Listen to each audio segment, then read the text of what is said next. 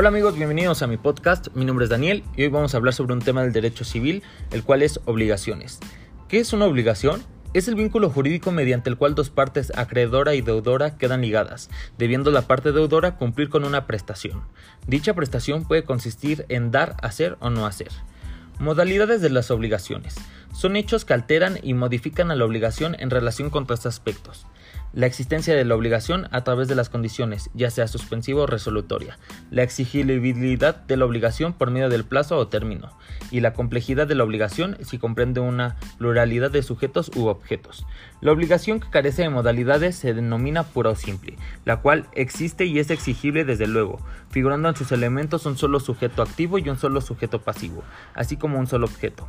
Los efectos de las obligaciones son las consecuencias jurídicas que nacen de la misma. Consiste en la necesidad de que se cumpla la obligación ya sea voluntariamente o a través de los medios judiciales que otorga la ley. El efecto se traduce en la ejecución de la obligación. Tiempo de producción de los efectos. Los efectos de la obligación pueden operar desde su tiempo de nacimiento o de manera diferida. Inmediatos. Se presentan cuando la prestación debe ejecutarse desde el mismo nacimiento del crédito. Diferidos. Cuando deben cumplirse al cabo de un cierto tiempo.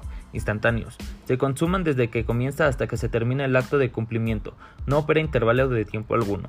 Fuentes de obligaciones. Son aquellos hechos jurídicos que dan origen a la obligación, es decir, los hechos jurídicos mediante los cuales dos personas se encuentran en la situación de deudor y acreedor uno del otro. Solo pueden quedar obligados cuando ocurren los supuestos de los hechos previstos en la ley, y son estos mismos ordenamientos jurídicos los que indican cuáles serán las fuentes de las obligaciones. Las fuentes de las obligaciones son el contrato.